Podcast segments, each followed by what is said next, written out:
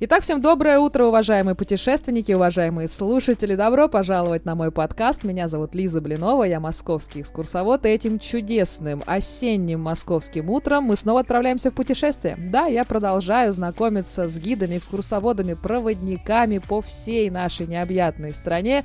И сегодня у нас новый гость. Сегодня у нас Черноземье на связи. Сегодня Воронежская область наконец-то подключается к моему такому образовательному и просветительскому проекту. Любовь Колмакова у меня в гостях. Люба, приветствую тебя на, на своем подкасте. Спасибо огромное, что все-таки нашла время, что мы с тобой синхронизировались и все-таки э, можем сегодня поговорить на наши такие профессиональные темы. Добро пожаловать!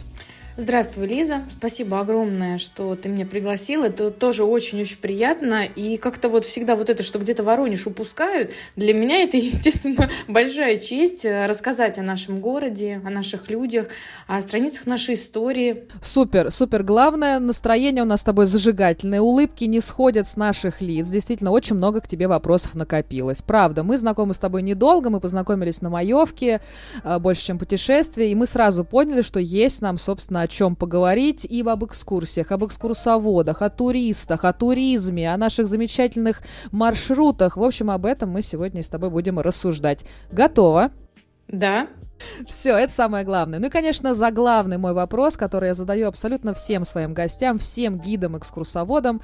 А как так получилось, что мы вообще работаем в этой профессии? Вот с чего все началось? Потому что вот я сколько анализирую э, вот своих коллег, вот их творческий профессиональный путь, ну все какие-то сбитые летчики, знаешь, все педагоги, музыкальные работники, работники ЖКХ, депутаты, юристы, вот полицейский у меня на той неделе был. Ну какие-то вот не, очень маленький э, процент людей, которые из изначально хотели стать экскурсоводами. Вот как у тебя получилось, что ты работаешь в этой профессии? А я вот, кстати, никогда не считала себя сбитым летчиком, честное слово, но мне понравилась вот эта твоя аналогия. Как получилось? Значит, смотри, на самом деле тоже все очень прозаично.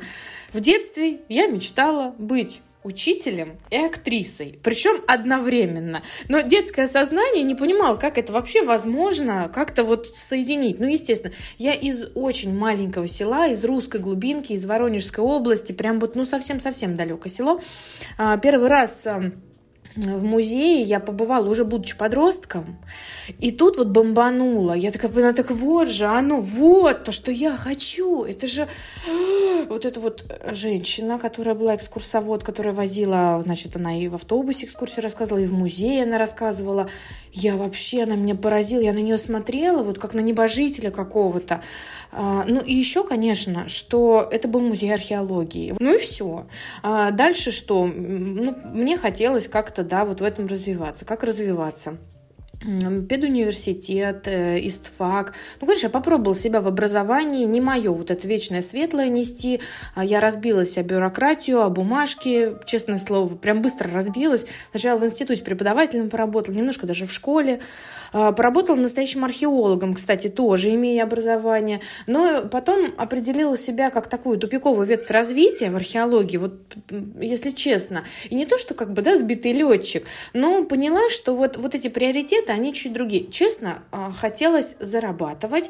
У меня никогда не было такой вот цели, да, чтобы зарабатывать прям супер много, но мне хотелось как-то себя реализовывать. А это вот получилось, что такой вот зимний период, и там вообще делать было нечего, то есть от слова совсем не понравилось. Пошла в туризм, но на тот момент я уже имела такой опыт ведения экскурсий, я еще в музее поработала.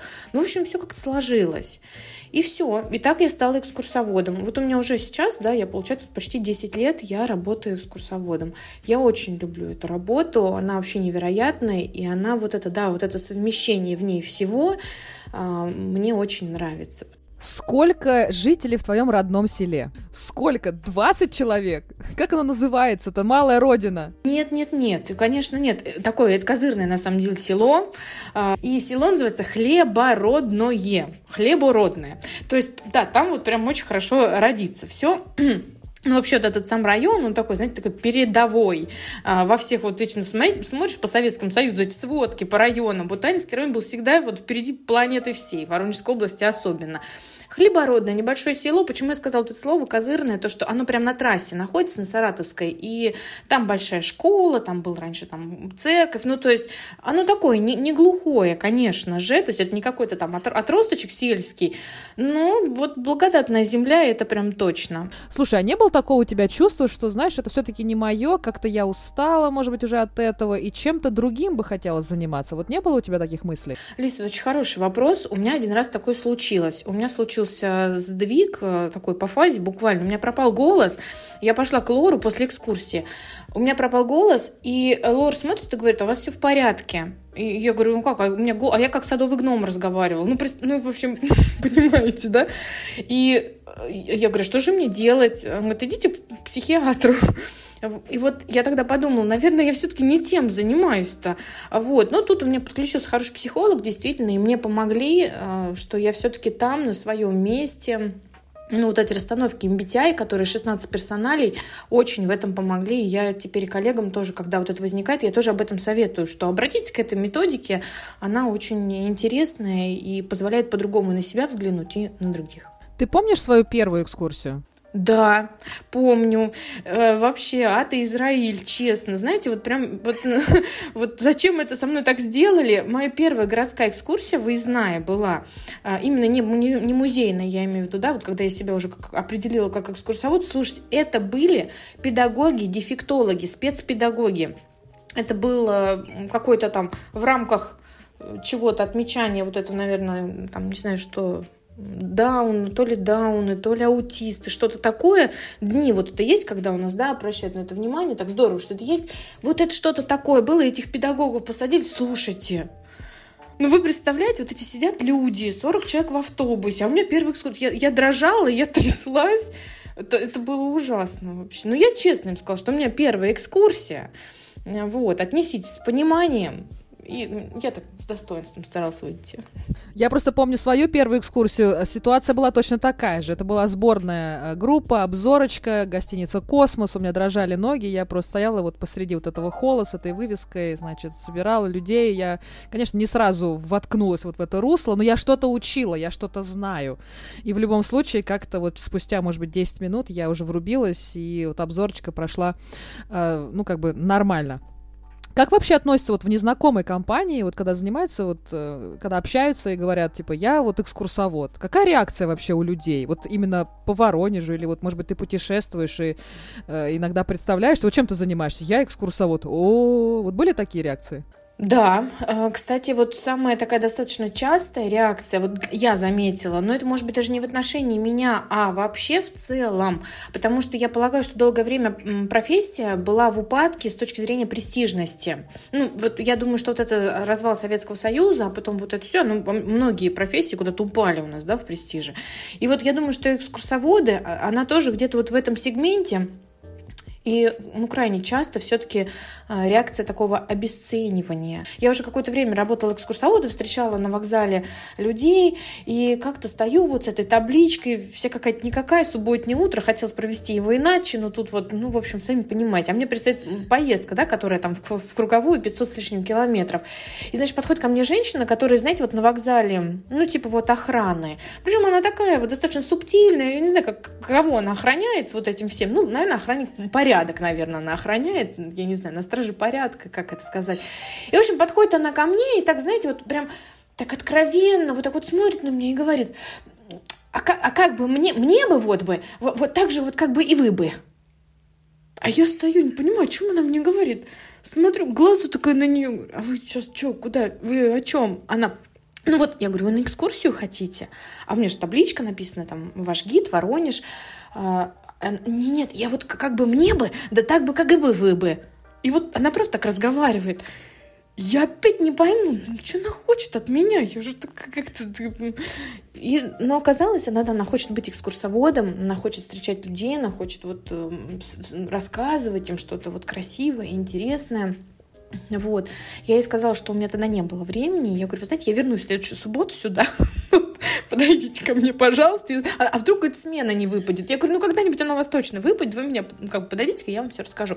Я, правда, встретилась с этой женщиной, я рассказала, что путь мой к вот этой профессии, да, то, что там я, будучи там пятилетним ребенком, у меня была моя первая русская история, Головина, любимая книжка там, да, и по следам прошлого, вот, вот серьезно, правда, вот нормально дети вообще читают эти книжки, а, да, потом там я училась в гум-классе, и ИСТФАК, и вот это все, ну, ну как бы вот, он такой был достаточно последовательный. Слушай, ну человеку хочется творчества. Вот как раз возвращаясь к полицейскому, который вот у меня был на той неделе, да, вот он стал фотографом птиц. Он обожает птиц, я влюбился в животных. Он сделал, он купил себе оборудование и, и снимает профессионально а, арктических тупиков, понимаешь? Ну вот, чело, вот человек хочется творчества. Вот, вот этой субтильной охраннице тоже хочется вот как-то рассказывать о прекрасном, о возвышенном, поэтому это стремление можно только поддержать. Если эта чудная женщина слышит нас вдруг, то передаем ей, конечно, лучи добра. Слушай, вот если говорить про твои экскурсии, что ты каждую субботу на вокзале, вообще много работы сейчас? Вот как ты чувствуешь по нагрузки, как прошел этот туристический сезон, вообще кто приезжает, с кем ты непосредственно так, работаешь? Значит, вот я сказала, да, вот это, что я десять лет работаю экскурсоводом, и мы понимаем, да, что это вот практически две тысячи четырнадцатый год, когда начались события. Мы регион прифронтовой. Но а, когда это было вот тогда еще, да, и долгие годы, когда я в туризм пришла работать, я вообще не ожидала, что будет вот таком вот, вот просто в нон-стопе, постоянно очень много людей, очень большой поток. Я сначала работала просто обычным экскурсоводом на въездной туризм, потом это стал бизнес-туризм, он здесь тоже у нас очень хорошо развит, потому что очень много площадок, опять-таки там инвестиции, все это, на самом деле здесь очень развито. Вот, сейчас вот в эти вот, да, сначала мы СВО чуть-чуть стало посложнее, у нас закрыт аэропорт, и в этом есть свои сложности, но до нас по-прежнему легко можно доехать на поезде, у нас очень много людей приезжает. И вот, знаете, что я вам хочу сказать? Мне на всю жизнь запомнилась вот тоже еще одну историю, простите, мне про еще одну тетеньку, значит, и про экскурсии. Она была просто на экскурсии, она поездила со мной один день, она, ну, вот эти вот туры, которые, да, выходного дня, она, значит, три дня ездит, на третий день экскурсия заканчивается, я привожу их на вокзал, говорю, ну вот, все, там, мы с вами прощаемся. Она берет меня вот так вот под руку и говорит, вы знаете, Люб, я уже вот сейчас билет сдала, берет меня под руку и говорит, ведите меня, меня в агентство недвижимости. Я говорю, зачем? Она говорит, ну, беру квартиру, не могу уехать, очень вот мне все, мне все понравилось. Вот так. И она не одна такая. То есть это еще такой город для жизни. Ну и для путешествий, естественно. Из каких регионов сейчас приезжают? Вот по твоей такой, может быть, негласной статистике. Это прям гордость. Вот этот вопрос, у меня прям аж гордость возрастает. У нас стали наши регионы, которые соседние приезжать. Если у нас ехала, да, Москва, Питер, наш вот прям завсегдатаи были, то сейчас поехали в Волгоград, Ростов, Краснодар, Орловск. И это очень приятно, когда едут люди вот с соседних регионов, чтобы узнать, что там вот там мы, куряне стали к нам ездить. Это вообще очень приятно, потому что долгое время мы как-то вот что там смотреть. Ну, про словечки воронежские мы, конечно, еще с тобой обязательно поговорим. И, собственно, чем вы отличаетесь от москвичей, от питерцев там и так далее. Но вот вначале я вот представила тебя все-таки знатока как по Черноземью. Что это вообще за регион? Какие туда области входят? И вот э, в чем фишка-то этого, собственно, территории вот этой всей? Ну, единственный регион в стране, который назван по цвету земли. Это прям уже круто. Вот сейчас выставка в Москве проходит, да? Uh, у нас же стенд в Воронежской области, он черный куб. Uh, откуда вообще история про чернозем? Ну, пять областей черноземных – это Воронежская область, uh, Липецкая, Курская, Белгородская, Тамбовская, да, правильно? Все я сказала, пять. Про куб чернозема в конце девятнадцатого века проходила всемирная выставка в Париже, вот как раз-таки тогда, когда Эйфелева башня стала символом этой выставки, и оргкомитет выставки обратился к нашему отечественному почвоведу Василию Васильевичу Докучаеву с просьбой предоставить на выставку коллекцию почв российской земли. У Докучаева, естественно, уже была такая коллекция, но он понимал, что нужна такая, вот знаете, такой изюминка, ну, наверное, или жемчужина, как это. По итогу это оказался черный алмаз, как его назвали в СМИ в в то время.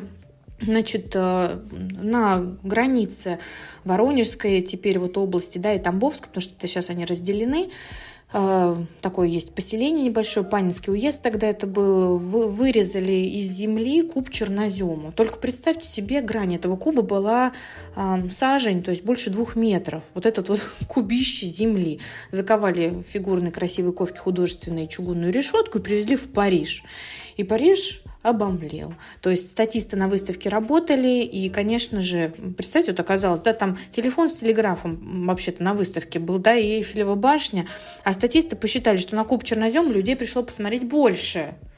Вот, кубище чернозем. Вот смотрели, диву давались, что же вообще в этой земле может вырасти. Ну, земля действительно плодородная, здесь все растет, это такой тоже наш девиз. А дальше такая уже наша местная поговорочка. Все, что надо, и все, что не надо, здесь тоже очень хорошо растет. Ну, а я в последнее, да, вот время, что сейчас вот как бы происходит, я говорю, что мы здесь всегда люди были такие, знаете, вот трудовые, привязанные к земле, и люди, которые вот, ну вот здесь нет лентяев, правда, здесь люди, которые живут на земле, из земли растут, и вот это вот плодородие, это на самом деле чумовая тема, потому что когда ты начинаешь вникать в историю этого края, и даже, вы знаете, тоже на экскурсии как-то рассказывают, да, там про чернозем, про людей, про знаменитых, а дядька один сидит и говорит... А, а ему, значит, ой, ну что вот, ну как, да, говорит, ну что-то вот вы рассказываете, все у вас из Воронежа, вот эти из Воронежа, а людей много, знаменитых, талантливых, гениальных, да, во многом. А, а дядька сидит, говорит, ну а что вы удивляетесь, у них чернозем, у них что-то не только пшеница с гречкой растет, да, ну и люди, вот таких вот чернозем тоже родит. Поэтому, да, центральный черноземный регион, а, наш чернозем плодородный. Кстати, чуть-чуть два слова про... судьбу этого куба чернозема в Париже. На самом деле он там почти сто лет простоял, в Сорбонну он потом отправился, а когда уже в конце двадцатого века, ну там, да, в последней четверти, во Франции прокатились волна студенческих погромов, то студенты отбивались от жандармов воронежским черноземом. Вот. Ну, в общем, не смогли сохранить. И, собственно, теперь он находится в Национальном агрономическом университете Франции. Но там маленький кусочек, тридцать на тридцать сантиметров, такой совсем крошечный. Напоминание вот о том великом кубе чернозема. Какие неожиданные бывают порой исторические параллели. Но это... правда, очень и очень интересно. Но говоря вот про землю и говоря про твои, твои, собственно, интересы, ты же археолог, тебе нравится вот эта вся археологическая тема. Что ты, собственно, сама откопала или вообще как ты связана с археологией? Вообще, где ты участвовала? Вот об этом чуть подробнее расскажи, пожалуйста. Ну вот лично я прям ничего такого не откопала, слава богу, потому что, мне кажется, если бы я откопала, я бы там вот себя бы и закопала в археологии. Но вот то, что у меня там не получилось, это дало мне такой вот... ну, как бы, да, старт, идти дальше куда-то.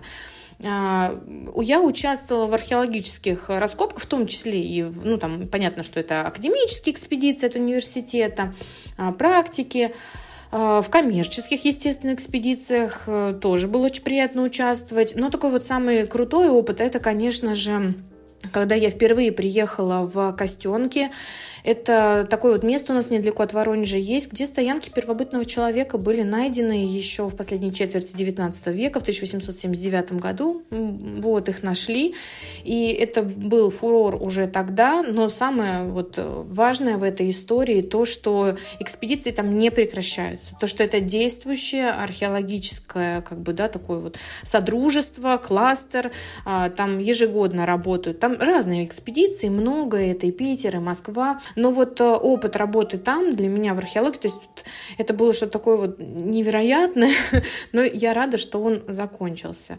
Очень мне интересно, да, археология. Кстати, вот когда так вот уже дальше, я поняла, что это не просто так, вообще Воронежский регион, он богатый с точки зрения археологии, большое количество памятников археологии, и вот даже вот эта моя родина, вот этот Аннинский район, рядышком с Анной есть село Масоловка, которое это крупнейшее в европейской части России поселение металлургов-литейщиков. То есть, ну, я говорю, у меня все было вот так как-то кармически предназначено. Просто, на самом деле, мне близки металлурги-литейщики, так я занимаюсь промышленным туризмом, это раз. Вот, но у меня вот на подкасте в гостях была Катя Слепова, которая занималась тоже археологическими раскопками, и она откапывала что-то там в Царицыно.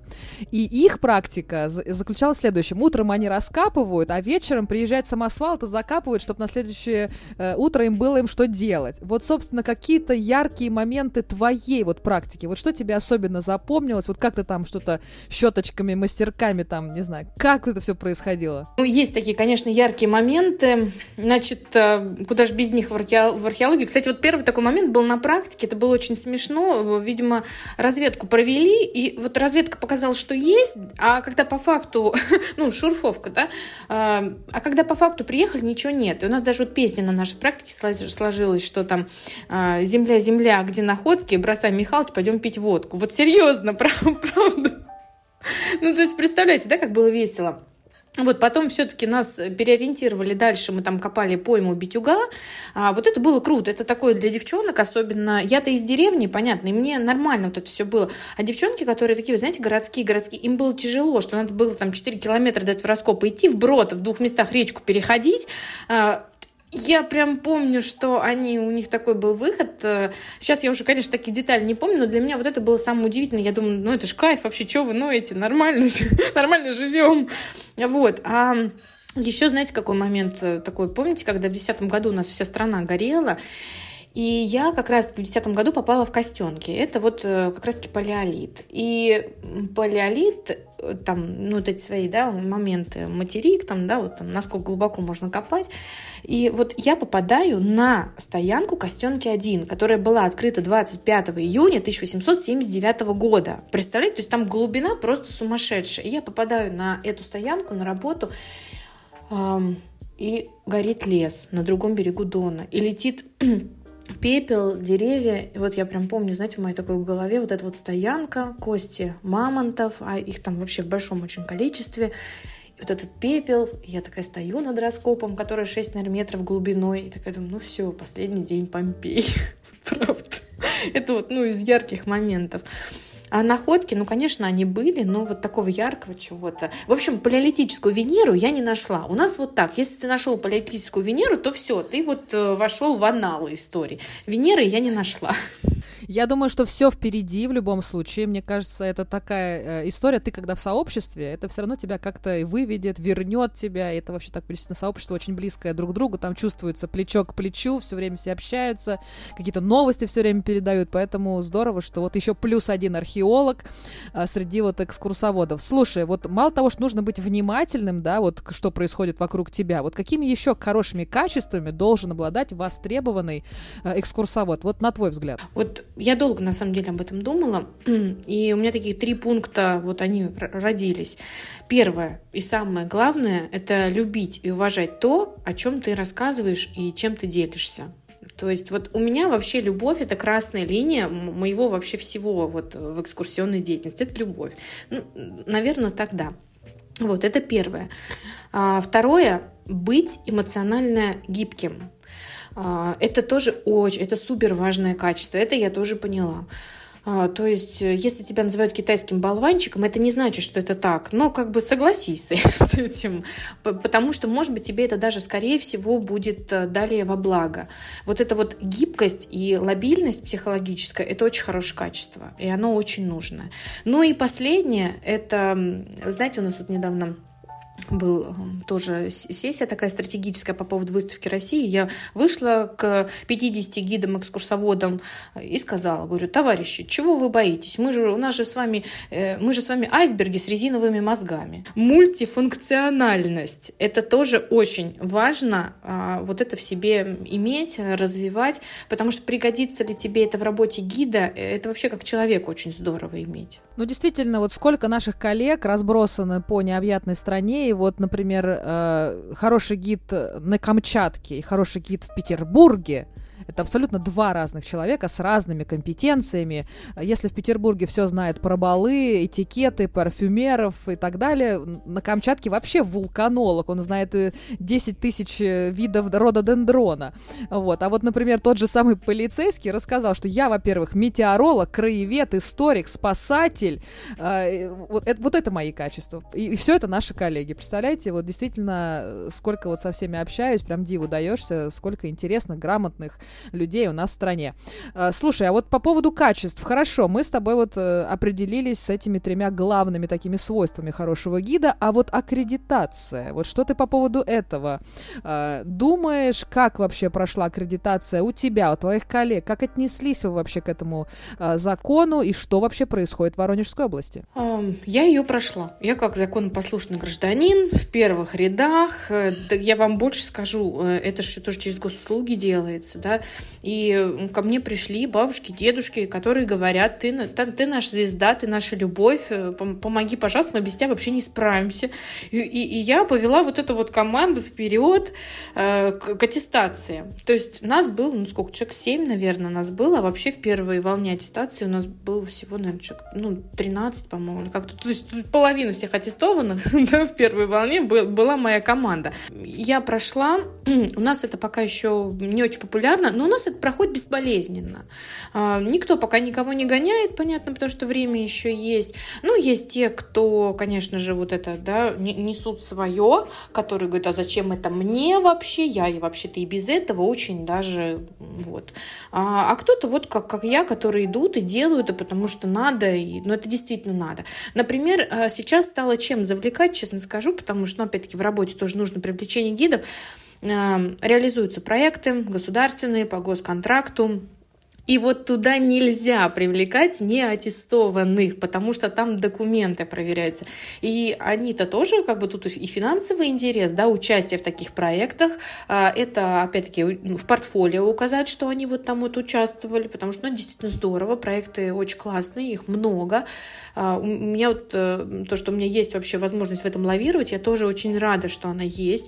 И вот тут я вижу, что интерес появляется. То есть один сказал другому: ты знаешь, вот меня там Люба позвала, пригласила, согласила, потому что э, там вот, вот так-то, да, ой, я тоже хочу, а что, а вот надо аттестоваться, а, что правда, ну тогда я тоже схожу, вот. У нас, кстати, в... Сейчас последняя аттестация была вот в октябре, если мне не изменяет память, и там, знаете, кто аттестовывался? Блогеры, вот эти вот блогеры-краеведы, вот они пошли в эту уже аттестацию, то есть они вот три волны тебя пропустили, но сейчас пошли. Нет, я ничего против блогеров-краеведов не имею, абсолютно никаких вот к этому вообще нету, там ревность или что они меня работу отбирают, но мне приятно, что они тоже пошли, потому что вот это вот сообщество, которое все-таки вот формируется, гидов-экскурсоводов города, да, опять-таки, насколько вот это туристическое туристическая привлекательность городу, это как и, и как лицо экскурсовода города. Вот прям хорошо, что это есть.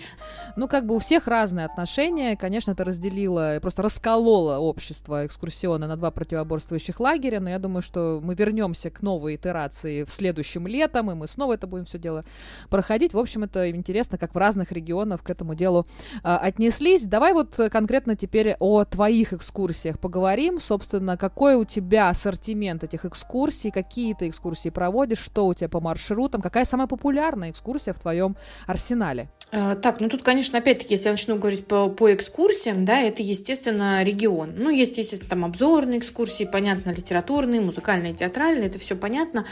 Но тут, наверное, все-таки я хочу сказать экскурсии, которая, она является таким, я про нее хочу рассказать, это must-have вообще для посещения нашего региона, и причем это во все сезоны.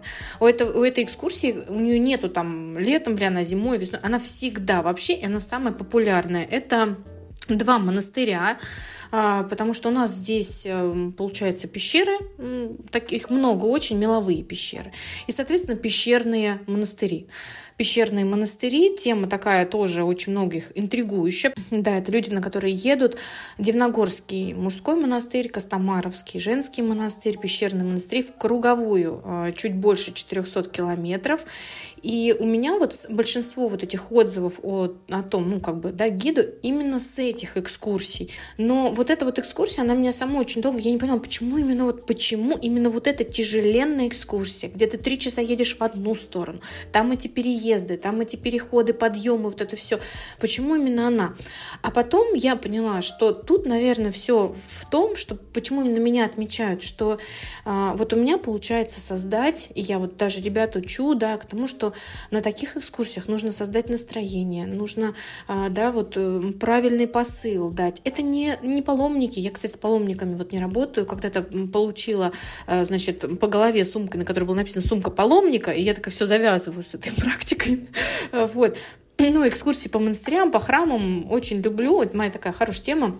И вот эти вот монастыри, два пещерных монастыря, они далеко от Воронежа, до них тяжело доехать, это долгая экскурсия, она тяжелая, она физически затратная, но вот это то, что получается создать настроение, создать посыл, с которым люди туда приезжают, потому что ну, люди же едут там не супер там верующие, да, это обычные туристы светские, и кто-то, да, говорит там, я двадцать лет сюда пытался добраться, а кто-то там, да мне это вообще как бы не близко, и вот суметь найти вот эту, да, золотую середину между верующими и неверующими, и, и вообще людьми, которые очень прагматично относятся в целом. Или, или например, обычно же полуавтобус тех, которых просто взяли, которым вообще все это неинтересно. Да? Особенно такой экскурс, так часто бывает.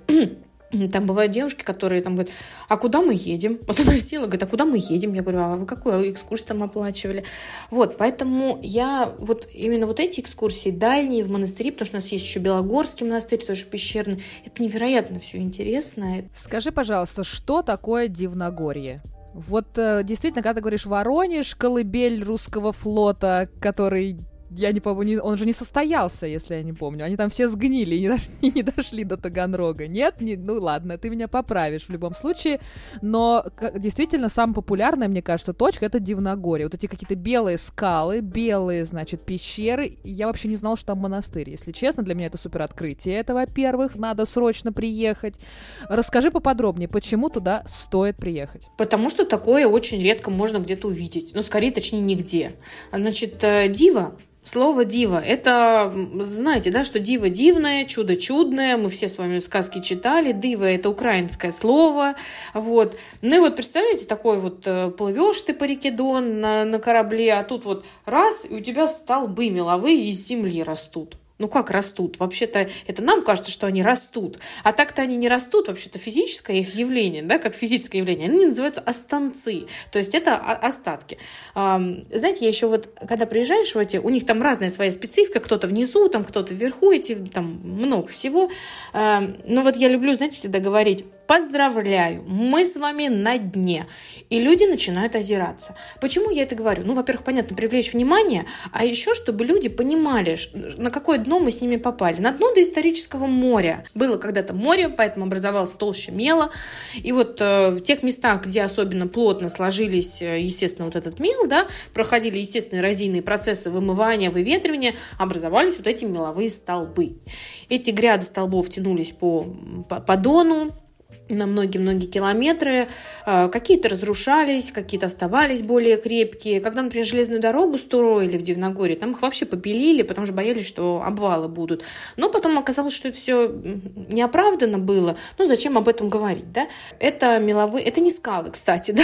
Это у нас, да, у нас не горы, у нас холмы все-таки, хотя это, конечно, горами называют, но это вот эти меловые такие, да, отложения большие, вот эти дивы они называют, это вот эти вот столбы, и в них внутри, они же красивые, они же нарядные, а где, как не в таких местах, которые привлекают внимание, сделать то, что еще и душу твою красить будет, ну, соответственно, храм, да? Ну и вот так вот их начали рыть, эти столбы, вернее, пещеры в этих столбах.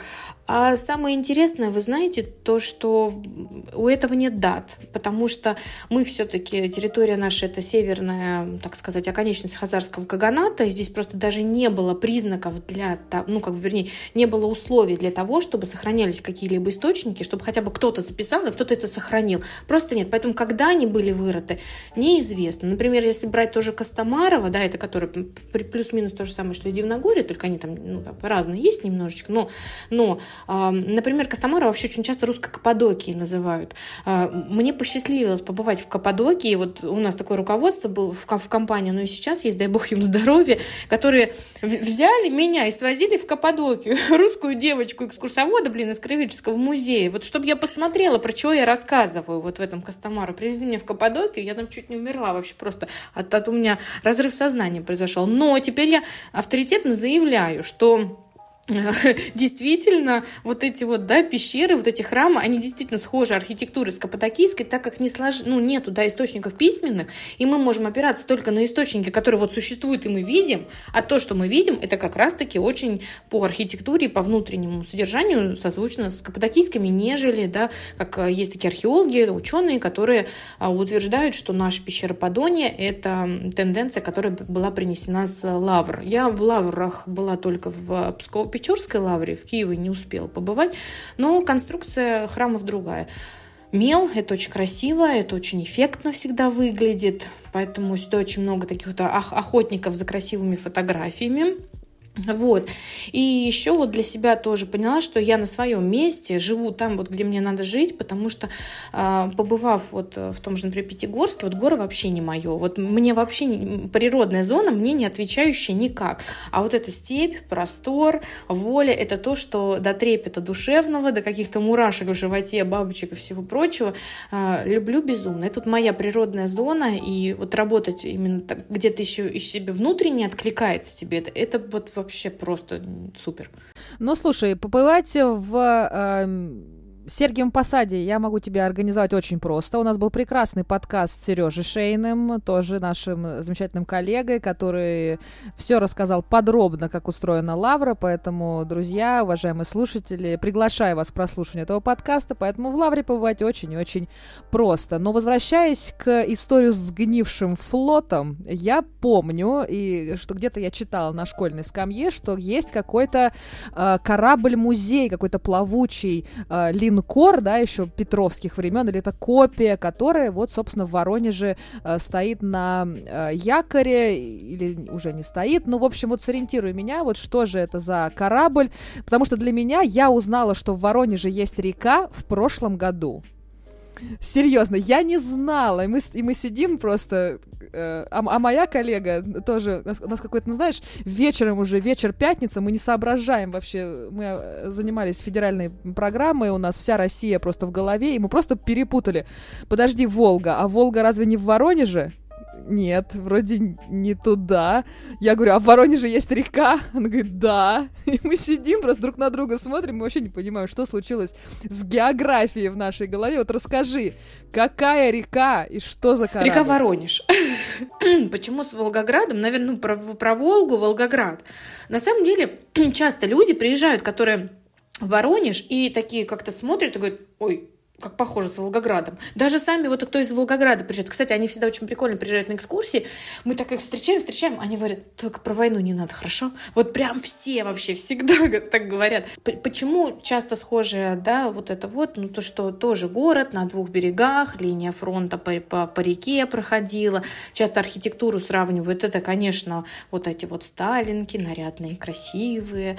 Потому что город наш вообще Сталинградом-на-Дону называют очень часто, если в литературе в какой-то посмотреть, да, в такой, ну, вот, специально по, именно по военной, что-то где-то, а еще особенно это если романтизировано, как правило, бывает чуть более художественности добавлено, то да, Сталинград-на-Дону. И тут уже, да, как-то прям понятно, тут вот откуда Волга взялась и Воронеж. А, да, река Воронеж, которая берет начало в Тамбовской, там, в Липецкой области, течет, и прям вот посредине города у нас. А, но правда у нас, знаете, как интересно, у нас реки-то уже в городе и нет.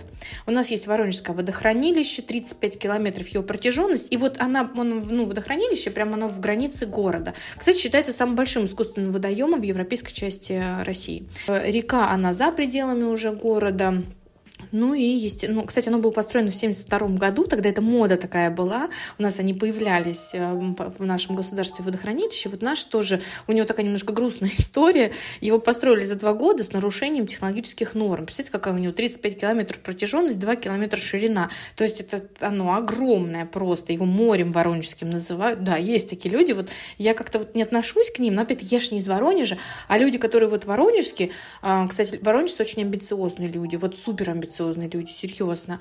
И у нас вот даже улицы в городе Воронеже были дореволюционным, три улицы московские. Хотя вот он четко посередине между Ростовом и Москвой, но три московских улицы, одна ростовская, где-то там на задворках, в Тегулях. Вот. Ну, а про корабль, смотрите, знаете, вот как-то правильно у него официаль... официальное название называется «Копия корабля Петровского времени». Внимание, «Гото Предестинация». Его, как его только не коверкают, это несчастное название. Я столько разных слышала названий, но я всегда понимаю примерно, что хотят сказать. Да, он на воду был спущен в две тысячи четырнадцатом году, в год празднования вот, Дня военно-морского флота. Вот, это настоящий действительно музей, он такой, как бы, он плавучий, как, это настоящий корабль, да, и там внутри музей, то есть у, у него такая двойственная сущность его, то, что он как плавсредство стоит на балансе у одного, у одной, как бы, да, организации, а как музей у другой организации. Они, конечно, там вроде бы пытаются договориться между собой, но чтобы попасть туда, это тот еще квест, я хочу сказать, и тут я такая, опа, а вот наша компания туда может... Вот так вот просто легко вы можете попасть, приходите к нам на экскурсии.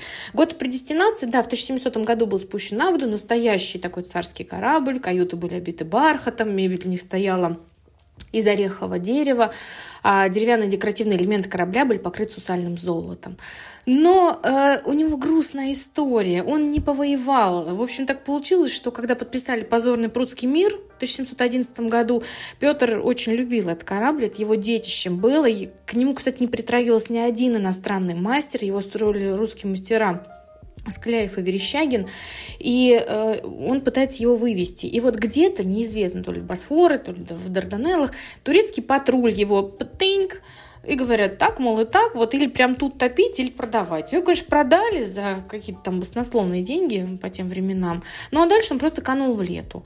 В две тысячи девятом году у нас новый губернатор приходит, значит, в Краеведческий музей и видит э, модель. Ну и, в общем-то, опять уже теперь Воронежскому флоту быть. И вот построили Гото Предестинацию. Ну, собственно, его можно увидеть, его можно посетить в любое время. Стоит его вообще посетить? Интересно там? Глубочайше деформированный человек, профессионально деформированный, естественно. Я, кстати, там тоже работала. И вот, знаете, по-разному. Есть люди, которые, ну, большинство людей, которые вот, вот так просто, как это вообще просто. А кто-то, ну, красиво, ну, хорошо. Я вот эту всю морскую историю, мне немножечко, ну, как бы не мое, да, мне красиво, красивые фотки получаются, там фильмы снимают, люди ходят, ну, это такой прям знаковый, да, даже, я бы сказала, в городе это практически якорный объект для посещения, но есть и другое, что посмотреть. Один из таких популярных, конечно, вопросов. Вот ты говоришь, что много действительно экскурсий, ты вспоминаешь о многих исторических личностях. Про Петра мы только что с тобой прослушали, да? А какая еще историческая личность вот часто у тебя на языке? Ты часто вспоминаешь об этой личности? Вот, ну, кроме, наверное, мультфильма «На улице Лизюкова». Я, кстати, на улице Лизюкова живу. Вот прям сейчас эфир у нас с улицы Лизюкова. Наконец-то улица Лизюкова в эфире.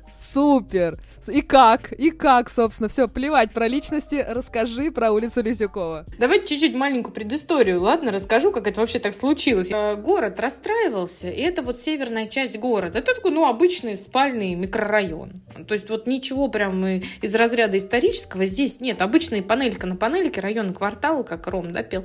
Вот. И, значит, что, расстраивалась, а у нас в Воронеже еще там в, ну, там, в пятьдесят шестом году жил, родился, жил талантливый, на самом деле, человек, Виталий Маркович Злотников. Он был, ну, писал детские книжки, такой, ну, интересный, на самом деле, был человек, безумно интеллигентный, приятный, ну, так, ну просто, вот, о нем такие воспоминания читаешь, что, ну, господи, как бы мне хотелось с ним познакомиться, не хватает таких людей. И вот он а, здесь не мог развиваться, как, а, так сказать, вот в этой, на этом поприще, да, на детском писательстве в Воронеже, ну, мало было, ничего, советское время, и он а, переехал в подмосковное Раменское, очень скучно по своим родственникам, которые здесь в Воронеже жили, а те тем временем получили квартиру в новостроящемся районе на улице Лизюкова. Лизюков — это Александр Ильич, генерал. Он, да, командовал здесь, значит, Воронеж, оборонял Воронеж, и он погиб, на самом деле, по, по глупости, по, по горячести своего характера, крови и улицу, как бы вот в честь генерала Лизюкова назвали, в новопостроенном районе. Здесь практически все улицы носят там название в память о Великой Отечественной войне. Вот только одна меня смущает, но мне никто не верит, что... Ну это ладно, не сейчас. Вот. И, значит, назвали эту улицу такой, да какой-то странной фамилией. Он вообще-то из этого, из Гомеля, он из Белоруссии вообще-то, Лизюков-то сам. Ну, а вот Виталий Маркович, который был таким талантливым сценаристом, он приезжал в Воронеж, скучал по своим родственникам и приезжал к ним на улицу Лизюкова. Ну и таким вот образом в стол родился вот этот вот рассказик про котенка с улицы Лизюкова, которому грустно, который... Там же мультик про что начинается, что бежит котенок, за ним собака, и он такой, ну что, мне всю жизнь, что ли, так жить, да? И вот, ну, ну что за жизнь-то у меня такая? А тут ворона, значит, быстро сориентировался и говорит, ой, я знаю, как твоему горю помочь. Сейчас, как там меня бабушка учила? Бр-бр, мыр-мыр, а, кар, точно. И, значит, происходит волшебство, и котенок отправляется в Африку, только там он слоном оказывается. Вот. Это, не буду мультик пересказывать, если интересно, посмотрите, но суть в том, что, простите, это прям такой спойлер и основная мысль. Где родился, там и пригодился, потому что котенок потом в итоге возвращается на улицу Лизюкова. Да, здесь есть памятник котенку с улицы Лизюкова, но в райончике он в таком все-таки стоит, я говорю, это спальный район, он много раз терпел акты вандализма, но в итоге он спасен, а сейчас вот э, думают, ну, в общем, здесь тоже происходит своя такая красоту наводит, потому что Воронеж — это еще и родина ВДВ, и вот прям буквально вот от меня тут меньше километра, где на самом деле была первая выставка десанта, потому что когда говорят, что ВДВ — это вообще-то Рязань, я говорю, нет, ВДВ — это вообще-то Воронеж, если что, да, потому что вот в Воронеже на Капустном поле, ну, там под Воронежем тогда это было, да, случилась первая выставка, это прям, прям буквально тут от меня тоже на улице Лизюкова. Но мне кажется, по поводу котенка с улицы Лизюкова, что где родился, там и пригодился, это прям про тебя. Вот про вот эти поля, про вот это Дивногорье, мне кажется, тебе прям это очень близко, это так вот очень и очень мило. Слушай, ну вот, может быть, есть какая-то цитата, которая особо тебя вдохновляет, не только личность, но и какая-то вдохновляющая фраза, которую ты часто вспоминаешь. Вот есть такое? В Воронеже очень амбициозные люди, и я очень часто на экскурсиях заметила за собой, что я часто говорю такую фразу, что Воронеж не так прост, как кажется. Потому что, приезжая в Воронеж, очень многие удивляются. Это прям самая частая реакция, когда люди приезжают приезжают и говорят, ничего себе, а мы и знать не знали, и думать не думали. То есть что, люди едут куда-то в запыленную провинцию, где не принимают карточки, где не берет мобильная связь, где, ну не знаю, может, не медведи, конечно, ну как кто у нас тут эм, бобры по улицам гоняют, я не знаю, там, вот, у нас тут бобры, и вот, ну вот куда-то туда. И такие приезжают в современный крутой город, где действительно такой, знаете, ну, мегаполис, понятно, не мегаполис, но у нас очень большой развитый город. И сейчас люди даже, я знакомлюсь в последнее время, мне часто такие люди попадаются, которые из Москвы в Воронеж приехали. Я говорю, мне сейчас ничего не показалось. Мне говорят, нет, вообще лучший город на земле. Ну, и мое личное, что с любовью Воронежа встречаю, любовью к Воронежу делюсь, это прям вот мое всегда-всегда. Говоря про москвичей, вот чем отличаются воронежцы от наших, собственно, городов? Вот есть, может быть, какие-то э, черты, которые вот отличают москвича от воронежца, не знаю, в поведении, в словечках. Вот ты подмечала такое? Когда-нибудь слышали выражение «жлоб воронежский»? Я просто слышала слово «жлоб». Я знаю, что это не совсем русское слово. Смотрите, значит, есть такое выражение «жлоб воронежский». Это такой, знаете, из разряда кто-то говорит, ну зачем вы об этом рассказываете, это же стыдно. Я говорю, это не стыдно. Мы же так устроены, да, что мыслим стереотипами. И, ну, как стереотипное мышление, вот это такая, да, защитная наша реакция людей. И вот стереотипы, которые в умах людей, вот есть же стереотип, что питерцы интеллигентные, да, а москвичи хлебосольные. Касаемо вот нашего, да, региона, именно воронежцев, не существует единого стереотипа поведения. Вот нету, потому что люди здесь живут очень разные. Вот есть такое грубое деление на три такие прям большие группы, касаемо того, кто здесь в области проживает, и это очень разные люди. И формирование вот это вот очень, опять-таки, близко Украина. Вот, поэтому нету единства какого-то. А, поэтому есть вот этот феномен воронежского жлобства. Это отсутствие единого стереотипа поведения. И жлоб вот это, это не жадный человек. Жлоб это, который там, а, значит, бумажку мимо урны бросит, дорогу не подскажет, на дороге подрежет. Ну, то есть, знаете, вот такой вот нехороший человек. Ну, ведь таких же везде хватает, правильно? Но у нас есть, пожалуй, самый скандальный памятник. Это лечебный антижлобский стул номер ноль ноль ноль один. Да, есть такой памятник, и я прям с него всегда экскурсии начинаю, чтобы сразу вот это все отпустить, с чем пришли, с негативом. Сажаем, а там, значит, всяк садящийся заряжается добром и утрачивает жлобскую свою натуру. И первым, значит, так сказать, симптомом исцеления это улыбка. Вот если сел, улыбнулся, все, пойдемте дальше. То, что, ну, мы немножко по-другому разговариваем.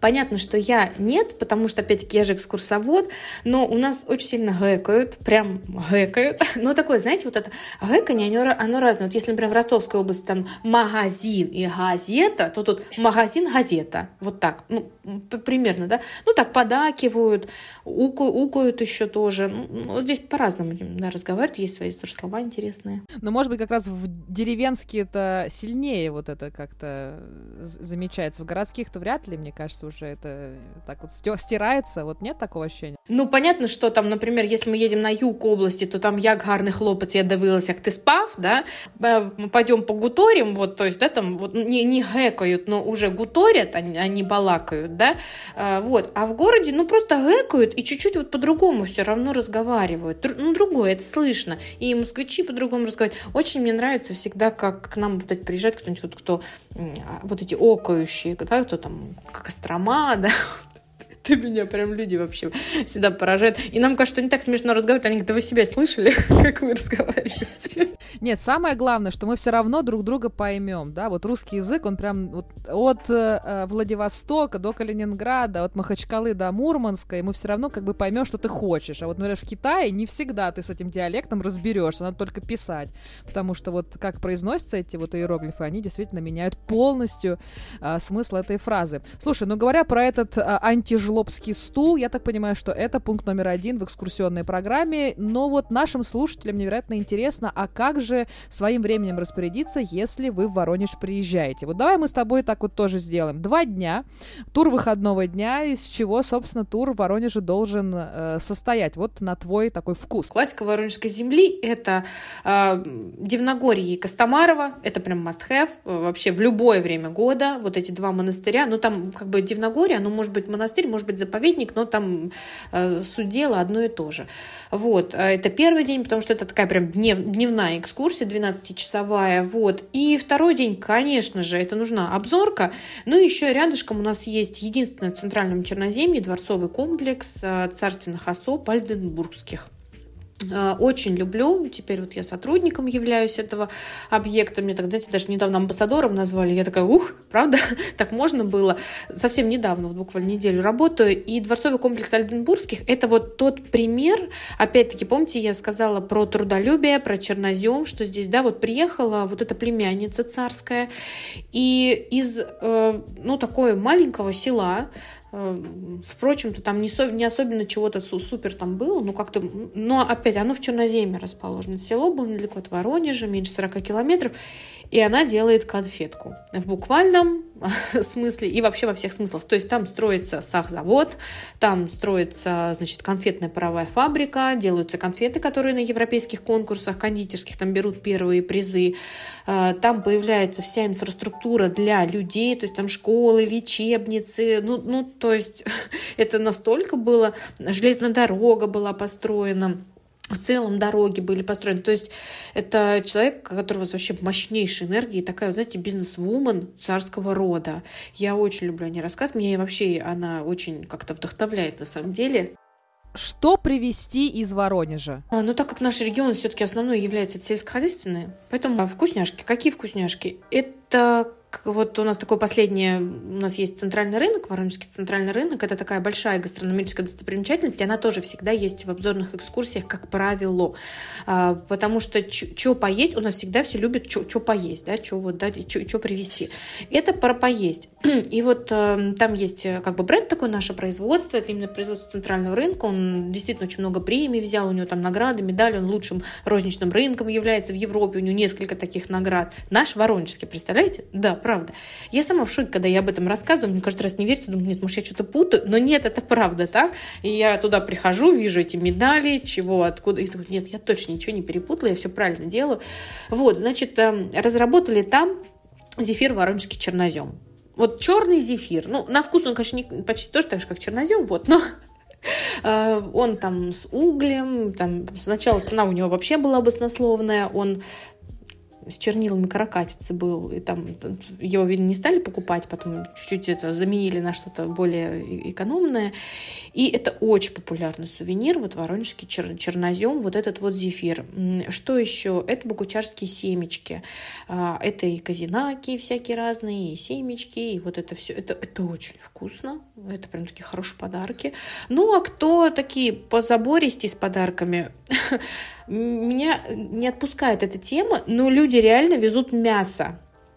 Prime beef. Вот они покупают, значит, в этом вот магазине, где продается это мясо, вот в этих вот вакуумных пакетах, и везут в подарок из Воронежа куски мяса. Дожили, что мы дарим мясо. В общем, на этой прекрасной гастрономической э, ноте, Люб, спасибо тебе огромное. Я получила просто невероятное удовольствие от общения с тобой. Я желаю тебе э, теплых ног, светлой головы, чтобы все было отлично, счастливых тебе туристов, чтобы мирного неба над головой, и чтобы просто множились маршруты у тебя. И до новых встреч! Спасибо большое, Лиза.